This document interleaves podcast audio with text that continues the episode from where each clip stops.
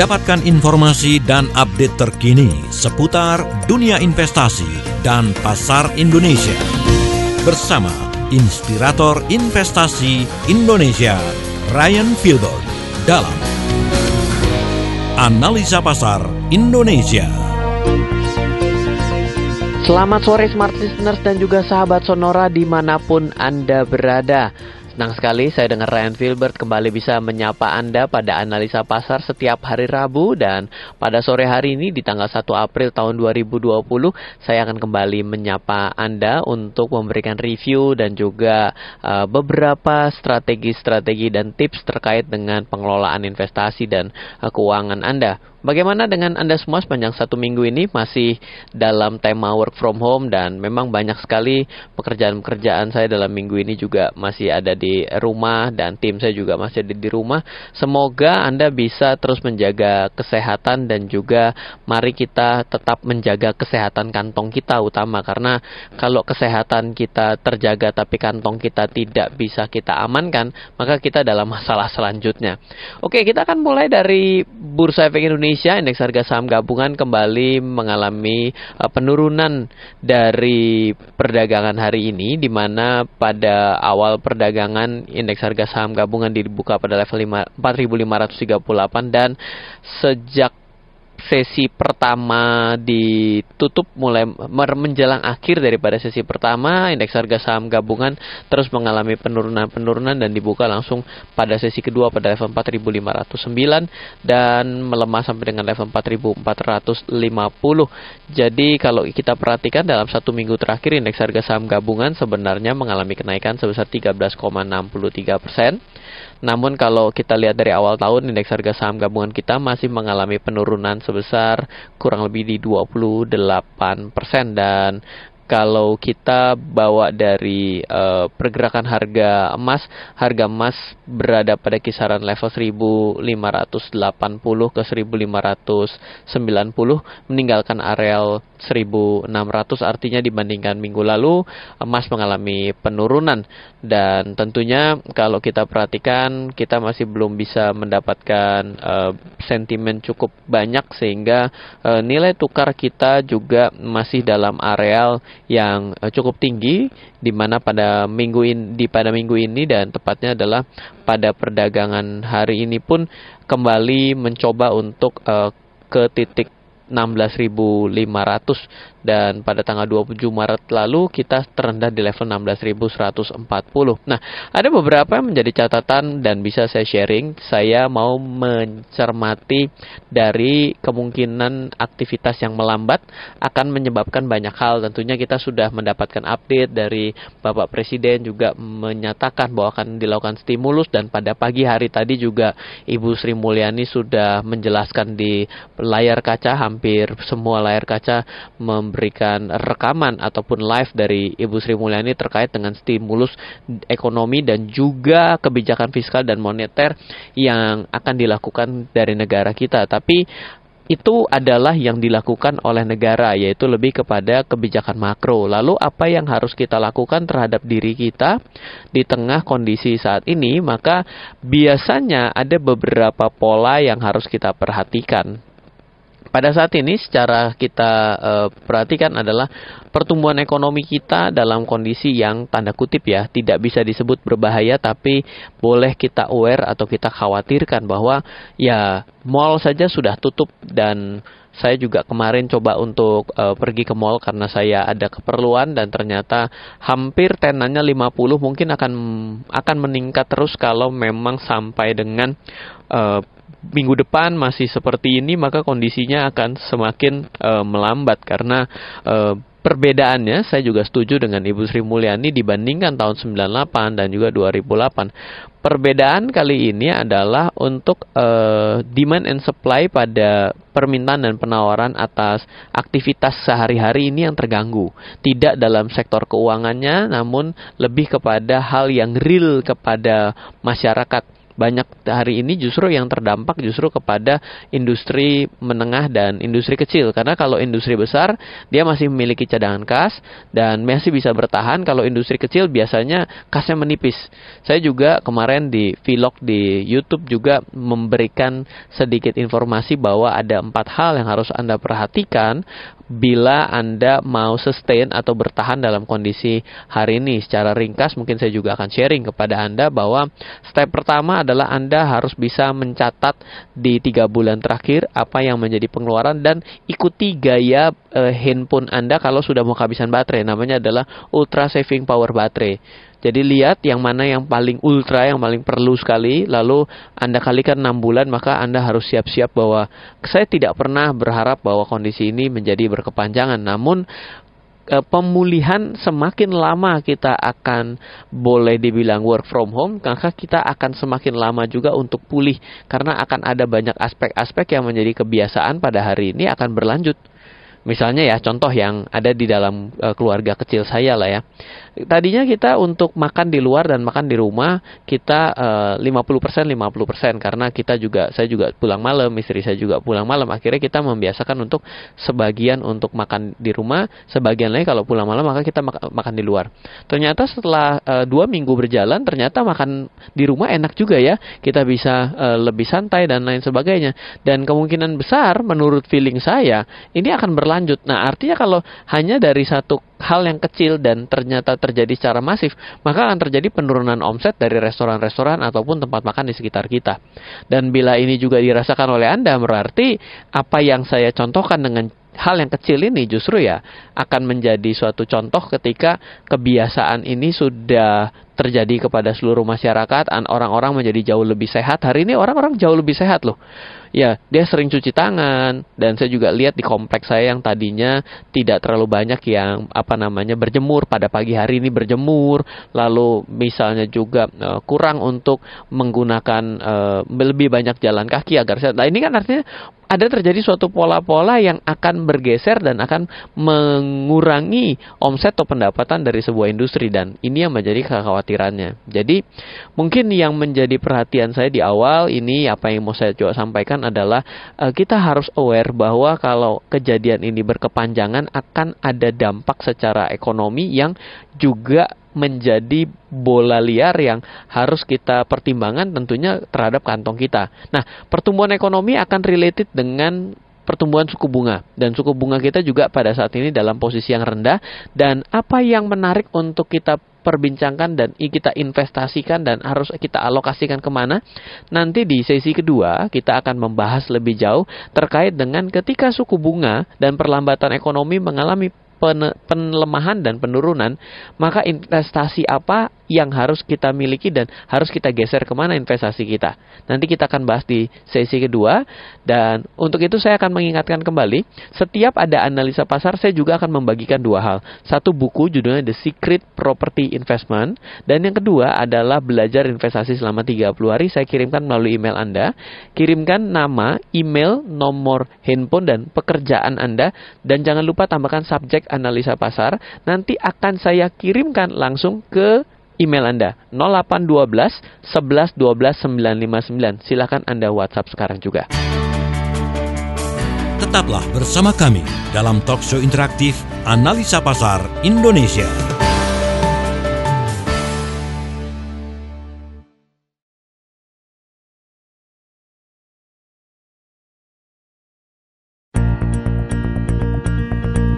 Kembali Anda ikuti talk show interaktif bersama Ryan Filbert dalam Analisa Pasar Indonesia. Selamat bergabung kembali kepada Anda smart listeners dan juga sahabat Sonora dan juga saya akan menyapa kembali yang mungkin baru saja bergabung Anda pada sore hari ini. Saya sedang berbincang-bincang dengan Anda semua dengan tema analisa pasar yang selalu diadakan setiap hari Rabu sore. Dan apa tema pada minggu ini? Tema minggu ini saya mau mencoba mengambil satu view bahwa bila uh, krisis dari akibat dari pandemik yang terjadi di sekitar kita pada hari ini berlanjut dan masih ada sampai dengan bulan April akhir ini, kemungkinan kita akan mengalami perlambatan ekonomi akibat banyak bisnis, banyak usaha yang akan uh, terguncang karena setelah ini pulih pun akan perlu waktu pemulihan dan akan ada suatu pola hidup yang bergeser. Percaya atau tidak, mungkin Anda juga bisa cari, sayang sekali saya lupa saya baca di mana orang yang melakukan suatu kebiasaan selama berulang-ulang selama 21 hari, maka itu benar-benar akan menjadi habit atau menjadi lifestyle-nya. Jadi, bila kita kan sudah work from home sudah hampir dua minggu ya, berarti kalau ditambahkan satu minggu lagi kan berarti terjadi 21 hari. Dan bila minggu depan ini tidak mengalami perbaikan, maka akan terjadi suatu pergeseran gaya hidup. Bila pergeseran gaya hidup terjadi dan suka tidak suka artinya akan terjadi suatu efisiensi, maka untuk kembali ke satu gaya hidup selanjutnya, maka itu akan akan perlu waktu. Dan e, perekonomian kita sudah cenderung melambat. Dan ini juga bisa kita perhatikan kalau Anda yang tidak terbiasa dengan dunia keuangan, maka saya akan berikan satu parameter yang sangat mudah e, untuk mengetahui apakah terja sedang terjadi pertumbuhan atau ekonomi yang melambat yang namanya adalah suku bunga acuan. Dulu namanya adalah BI rate, hari ini namanya adalah 7 days repo rate. Kalau Anda mau cari data ini, googling saja, ada di bi.go.id, maka yang menjadi dasar untuk suku bunga yang ada di tabungan, yang ada di bank, suku bunga tabungan dan suku bunga kredit itu akan selalu mengadjust terkait dengan suku bunga acuan ini. Yang saat ini eh, terakhir terupdate adalah di 4 diupdate pada tanggal 19 Maret 2020. Jadi kalau diperhatikan pada bulan Maret 2019 kita berada di level 6% dan di Maret 2020 kita mengalami penurunan sampai dengan 4,5. Artinya apa? Artinya suku bunga akan selalu beriringan mengimbangi tingkat kenaikan harga. Bila harga tidak naik, maka permintaannya tidak tinggi. Bila permintaan tidak tinggi artinya nafsu atau keinginan orang untuk membeli rendah. Bila keinginan ini terwarnai dengan rendahnya e, minat orang, maka itulah disebut dengan kemungkinan pertumbuh ter, tidak terjadi pertumbuhan tapi namanya adalah perlambatan ekonomi dan memang secara catatan perlambatan ekonomi di dunia memang sedang terjadi dan kita juga mulai e, mengalami hal ini sangat nyata dalam kondisi e, hari ini. Nah, lain daripada itu ada berita juga bahwa dari Amerika, Presiden Donald Trump juga di minggu lalu, tepatnya atau sorry sorry dua minggu yang lalu, memang melakukan e, mengindikasikan akan mengadakan stimulus ekonomi senilai satu triliun US dollar. Coba bayangkan satu triliun US dollar itu adalah nolnya 12 ditambahin lagi e, tiga lagi gitu ya. Jadi ini banyak banget kalau dalam rupiah. Nah, ini akan dilakukan dibagikan kepada masyarakat untuk bisa membuat memutar perekonomian dari Amerika akibat dari pandemi virus corona ini. Nah, jadi e, bila ini terjadi maka secara otomatis biasanya akan memutar perekonomian di Amerika. Begitu ekonomi Amerika bangkit, maka secara otomatis kita akan mengalami pelemahan secara relatif. Itu saya coba kemukakan seperti itu. Tapi e, intinya adalah memang di dunia pada hari ini sedang setiap negara sedang bertahan untuk keluar dari kesulitannya masing-masing dan tentunya Indonesia sebagai ya meskipun kemarin dikasih label negara maju saya kira label negara maju itu justru lebih banyak merugikan kita pada saat ini. Ya lebih baik tetap menjadi negara berkembang saja dulu gitu ya. Nah, jadi eh, dengan kondisi pada hari ini maka memang benar perlambatan ekonomi terjadi dan satu yang paling penting adalah kalau Anda tabungkan uang di bank maka suku bunga acuannya akan turun terus-menerus karena uh, suku bunga acuan setelah 7 days repo rate juga harus Anda perhatikan adalah batas yang dijamin yaitu adalah lembaga penjamin simpanan. Jadi kalau Anda sudah melihat 7 days repo rate adalah suku bunga acuan, maka ada satu lagi yang harus Anda perhatikan namanya adalah lembaga penjamin simpanan. Website dari lembaga penjamin simpanan itu namanya adalah lps.go.id. Dan pada saat ini untuk bank umum itu yang dijamin adalah 5,75 persen. Kalau 5,75 persen dan Anda pergi ke bank lalu mendapatkan suku bunga di atas itu, maka Anda secara otomatis tabungan Anda di bank tersebut tidak ditanggung bila banknya bangkrut. Lalu ada juga Bank Perkreditan Rakyat untuk BPR pada saat ini adalah 8,25 persen. Jadi tips pertama pada saat ini, bila Anda masih menaruh uang di bank untuk tujuan investasi jangka panjang Anda, di tengah ketidakpastian seperti ini, bila uang Anda terlalu kecil, Iya, terlalu kecil itu berapa Ryan? Ini adalah suatu hal yang relatif ya, sulit untuk dijawab iya dan tidak. Tapi ada satu penelitian yang saya gunakan e, dasarnya, yaitu saya rilis di e, pertengahan tahun 2019 yang mengatakan bahwa e, orang di Indonesia dan di dunia itu bila tidak memiliki e, tidak memiliki total aset senilai di atas 150 juta rupiah, maka di dan nilai uangnya juga kurang dari 150 juta, maka uangnya disebut dengan uh, uang di bawah rata-rata.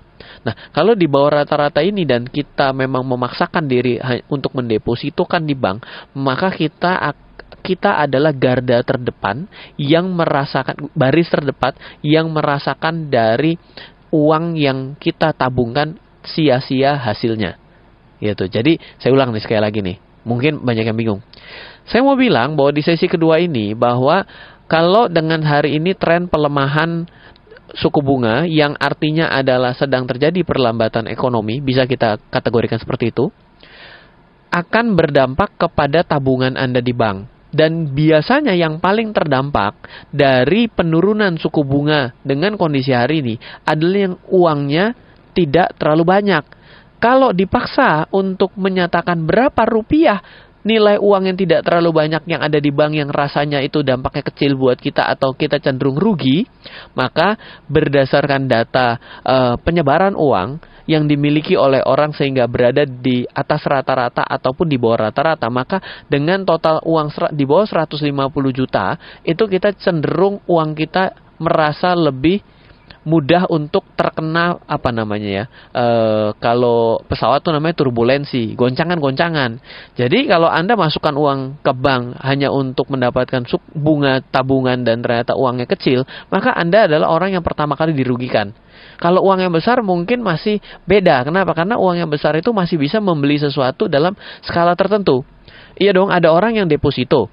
Kalau setiap bulan dapat uangnya itu setara dengan dua mobil mewah dengan hari ini mengalami penurunan seperti hari ini pun ternyata masih bisa membeli satu mobil mewah. Ya artinya adalah dia tetap powerful uangnya. Tapi kalau sekarang yang punya uang kurang daripada 150 juta dan ternyata pada saat ini memasukkan uang deposito, iya sudah tadinya dapat mungkin 300 ribu, tiba-tiba dipotong jadi 150 ribu kan semakin tidak punya apa-apa. Nah jadi itu yang menjadi awareness penting bagi Anda pada hari ini menyikapi bahwa tabungan Anda pada saat ini sedang tidak memiliki performance yang baik. Kita akan lanjutkan di sesi selanjutnya. Dan saya akan ingatkan kembali bagi Anda yang mau mendapatkan uh, buku dari saya digital book judulnya The Secret Property Investment dan juga belajar investasi saya sharing 30 hari secara setiap hari Anda mendapatkan email dari saya. Itu bisa mengirimkan nama, email, nomor handphone, kota dan juga uh, tuliskan analisa pasar subjeknya, kirimkan ke 0812 11 12 959. Kita akan segera kembali. Tetaplah bersama kami dalam talk show interaktif Analisa Pasar Indonesia.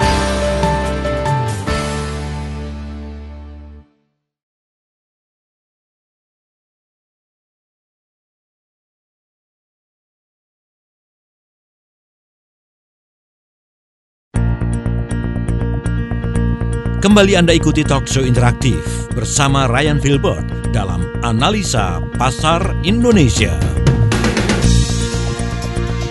Kita sudah sampai di sesi ketiga, Smart Listeners dan juga sahabat Sonora masih bersama Ryan Filbert dalam analisa pasar. Dan pada hari ini kita sedang membahas mengenai penurunan suku bunga, perlambatan ekonomi dan juga mungkinnya untuk perlambatan ekonomi yang lebih panjang dalam kondisi pasar pada saat ini akibat dari uh, work from home yang mungkin kita harus uh, lakukan untuk mendukung agar cepat berlalunya pandemi ini. Tapi bila berlangsung sampai dengan katakanlah menurut saya ya menurut saya pribadi loh ini sampai dengan pertengahan April maka kita dalam kondisi yang uh, mungkin akan berlanjut secara perlambatan ekonominya dan akan berdampak cukup besar terhadap perekonomian negara kita juga. Nah, tadi di sesi kedua kita sudah membahas bahwa e, bunga bank akibat daripada penyesuaian suku bunga acuan yang dikenal lebih sebagai seven days repo rate itu ya tentunya akan menggerus bunga tabungan kita yang ada di bank-bank yang kita hari ini tabungkan. Nah, kenapa bank itu menurunkan? Karena ya ada suku bunga acuannya yang turunkan. Nah, ada juga yang harus kita ketahui selain suku bunga acuan ada yang namanya LPS, Lembaga Penjamin Simpanan. Bila uang Anda sampai dengan 2 miliar, maka seharusnya ditanggung oleh LPS bila bunganya tidak lebih tinggi daripada yang ditetapkan oleh Lembaga Penjamin Simpanan. LPS pada saat ini nilainya adalah 5,5 persen sedang 5,75 persen, sedangkan Bank Perkreditan Rakyat ada 8,25 persen. Artinya bila uang Anda pada saat ini berada di bank sekalipun, biasanya orang yang memiliki uang yang sedikit justru yang paling berdampak akibat penurunan daripada suku bunga ini sehingga boleh dibilang uangnya tidak bekerja dengan optimal. Jadi ambil sikap lebih aware dengan kondisi pada hari ini. Nah, kalau ditanyakan kalau gitu lebih baik kita alihkan ke mana? Dari dari yang namanya uh, deposito ini? Ya mungkin pertama tentunya yang memiliki tingkat keamanan yang boleh dibilang melebihi ya pasti ada namanya suku uh, suku da, sukuk. Sukuk ori saving bond retail ataupun uh, sukuk tabungan. Ini adalah produk obligasi retail negara yang pastinya dengan kondisi pada saat ini negara kita juga akan tetap menerbitkan uh, obligasi uh, retail atau sukuk retail juga karena ya memang sedang membutuhkan uh, uang dalam satuan yang besar akibat dari harus melakukan banyak stimulus di negara kita. Stimulus itu artinya adalah support kepada masyarakat dengan berbagai macam uh, strategi ya. Misalnya kalau bagi-bagi uang ke masyarakat ya tentu itu stimulus. Diperbesar belanja untuk uh, BPJS-nya tadi kan sudah diinformasikan juga tuh tadi pagi oleh Ibu Sri Mulia. Itu kan pasti kan perlu uang. Ya salah satunya kalau memang tidak memiliki cukup pendapatan dari pajak dan lain-lainnya tentunya ya pasti akan menerbitkan hutang dan lebih baik memang berhutang ke e, masyarakat daripada berhutang ke luar negeri. Itu yang menjadi semangat utama. Loh kalau gitu saya nggak percaya nih. Emang negara bisa bayar? Ah itu sudah repot kalau udah kata-kata negara negara Republik Indonesia nya pun ngutangin dan sehingga bisa kita beli surat utangnya.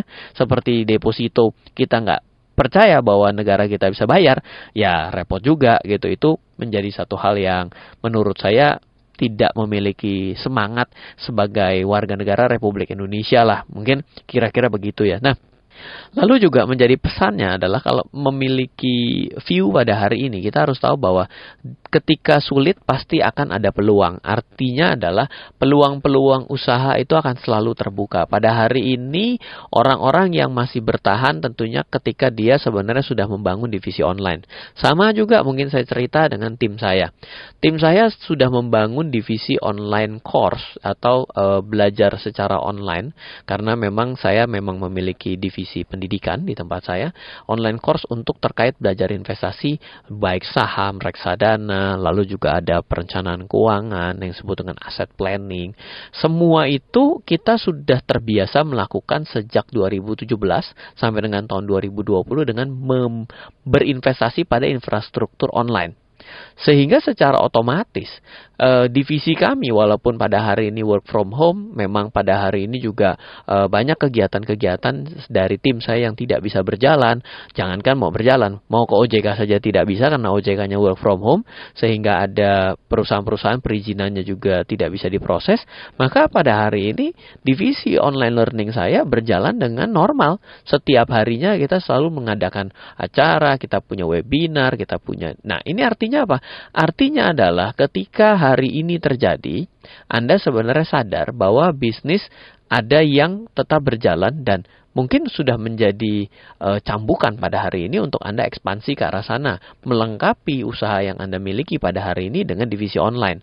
Dan kalau Anda ternyata baru tahu bahwa mendevelop di bisnis online ataupun divisi online tidak semurah orang katanya e, bisa bikin website atau apa gitu ya. Tetap karena memang perlu tenaga kerja, perlu code, perlu programmer dan lain sebagainya. Ya, pastinya kan Anda perlu suntikan modal. Ya, salah satunya dengan penurunan daripada suku bunga sebenarnya kan memang negara menginginkan masyarakat untuk semakin agresif untuk berbisnis, membuka usaha ya. Tapi kan harus seleksi, selektif juga. Mau saja tutup gitu kan. Artinya tidak semua tidak semua uh, sektor dan subsektor akan terdampak tergantung yang sudah memiliki infrastruktur tertentu atau berada pada uh, salah satu divisi tertentu. Ya contohnya kalau kesehatan pada hari ini pasti lebih kebanyakan terima omset. Bahkan beberapa perusahaan tekstil saja tiba-tiba shifting untuk menjadi pengadaan masker. Artinya kan selalu ada peluang. Ya hari ini kalau Anda mau melebarkan usaha Anda atau membuat sebuah divisi dengan cara berhutang, mungkin memang bunga bank sedang dalam kondisi yang cukup bersahabat. Jadi ya silakan Anda bisa mulai pikirkan kepada usaha dan bisnis Anda untuk Anda buat sebuah divisi yang memang saat ini menjadi uh, nilai tambah bagi bagi bisnis Anda, katakanlah online atau Anda mau mengalir ke divisi kesehatan atau apa pun. Tapi artinya adalah penggunaan dana pihak ketiga seperti bank menjadi suatu hal yang menarik untuk Anda perhatikan dan pertimbangan hari ini selama risikonya bisa Anda ukur. Mungkin uh, saya akan lanjutkan nanti di sesi keempat dari perbincangan ini dan saya akan coba ingatkan kembali Anda yang belum mengirimkan nama email, nomor handphone, lalu kota domisili serta jangan lupa tambahkan subjek uh, analisa pasar. Anda akan mendapatkan dua, yaitu pertama buku judulnya The Secret Property Investment dari saya. Yang kedua adalah belajar investasi selama 30 hari. Silahkan Anda kirimkan ke 0812 11 12 959 sekarang juga. Kita akan kembali sebentar lagi. Tetaplah bersama kami dalam talk show interaktif Analisa Pasar Indonesia.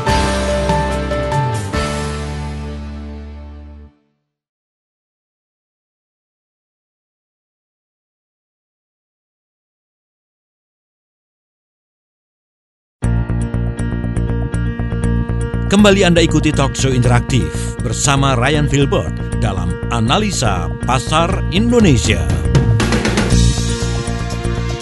Smart Listener dan juga sahabat Sonora, wah kita seperti biasa ya, saya sudah mulai panas di sesi keempat. Sesi pertama ini masih pelan-pelan, ngomongnya ini sudah menggebu-gebu, ternyata sudah sampai di sesi keempat. Kita sudah sampai di sesi keempat dan seperti biasa saya akan ingatkan terlebih dahulu bila Anda yang belum mengirimkan nama email nomor handphone dan tambahkan kota domisili serta terakhir adalah subjeknya analisa pasar Rabu anda bisa mendapatkan dua hal dari saya. Satu adalah buku judulnya adalah The Secret Property Investment. Yang kedua, jud, bukan judul ini namanya adalah temanya adalah belajar investasi selama 30 hari bersama saya yang saya kirimkan ke melalui email Anda. Silakan kirimkan nama, email, nomor handphone, kota domisili serta jangan lupa subjeknya analisa pasar Rabu. Kirimkan 0812 11 12 959. Nah, kalau ditanya mengenai view dari kondisi pasar pada saat ini, sebenarnya sentimen-sentimen positifnya sudah ada. Sentimen positif yang pertama yang bisa uh, memberikan confidence kepada masyarakat, yaitu pemerintah ini care loh dengan coba untuk uh, memberikan stimulus, stimulus dorongan-dorongan kepada uh, perekonomian. Dan juga sudah ada tindakan-tindakan nyata sehingga uh, itu menjadi salah satu hal yang positif yang bisa kita tahu. Tapi dampak negatifnya masih besar yaitu pada hari ini ya penyakit coronavirus ini masih naik terus Sehingga kalau belum mendatar, itu akan kita uh, dapat saya simpulkan orang masih worry dan merasa bahwa ini masih akan terus berlanjut. Jadi bila selama masih seperti ini maka nggak akan bertahan lama sentimen positif yang ada. Lebih kepada orang kembali fokus lagi. Bagaimana nih? Saya sudah lama nih work from home. Saya hari ini bingung nih.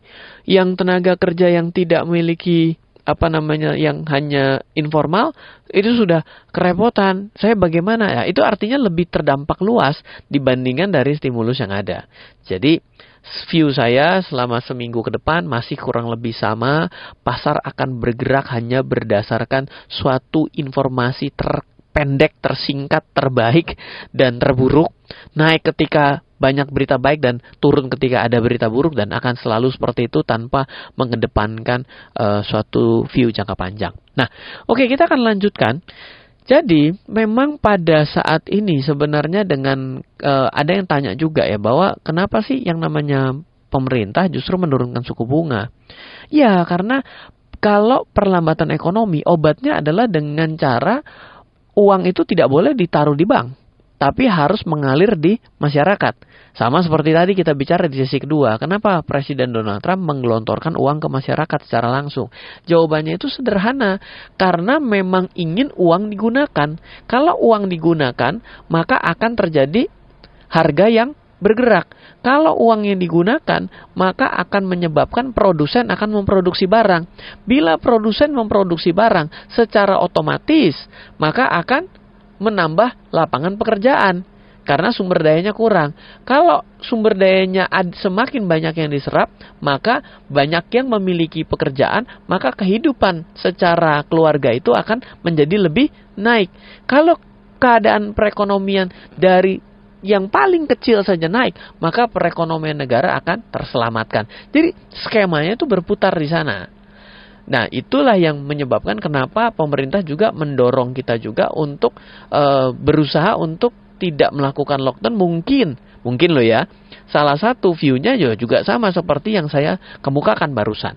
Tapi yang kita harus perhatikan adalah dengan kondisi pada saat ini, kalau Anda taruh pada tempat bank atau nabung, maka itu memang menjadi sesuatu tidak, tidak tepat.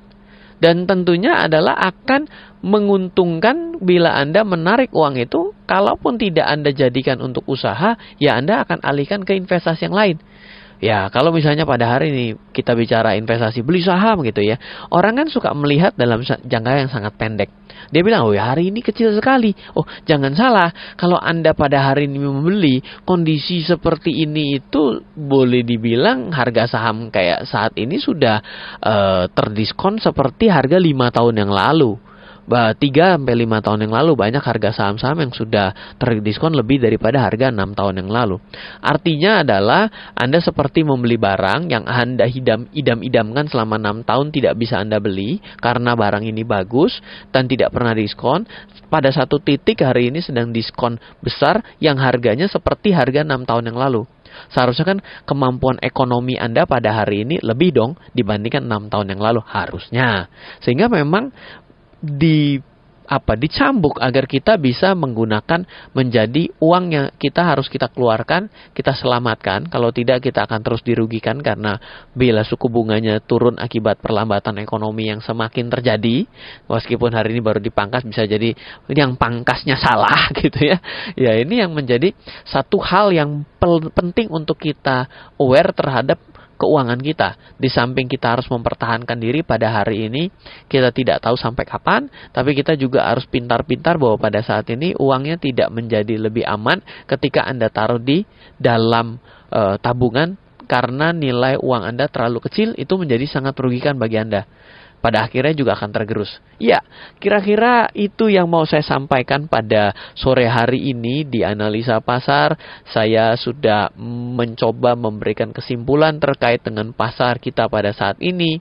Coba membahas mengenai suku bunga. Saya juga membahas beberapa sikap-sikap yang harus kita ambil untuk menyelamatkan keuangan kita.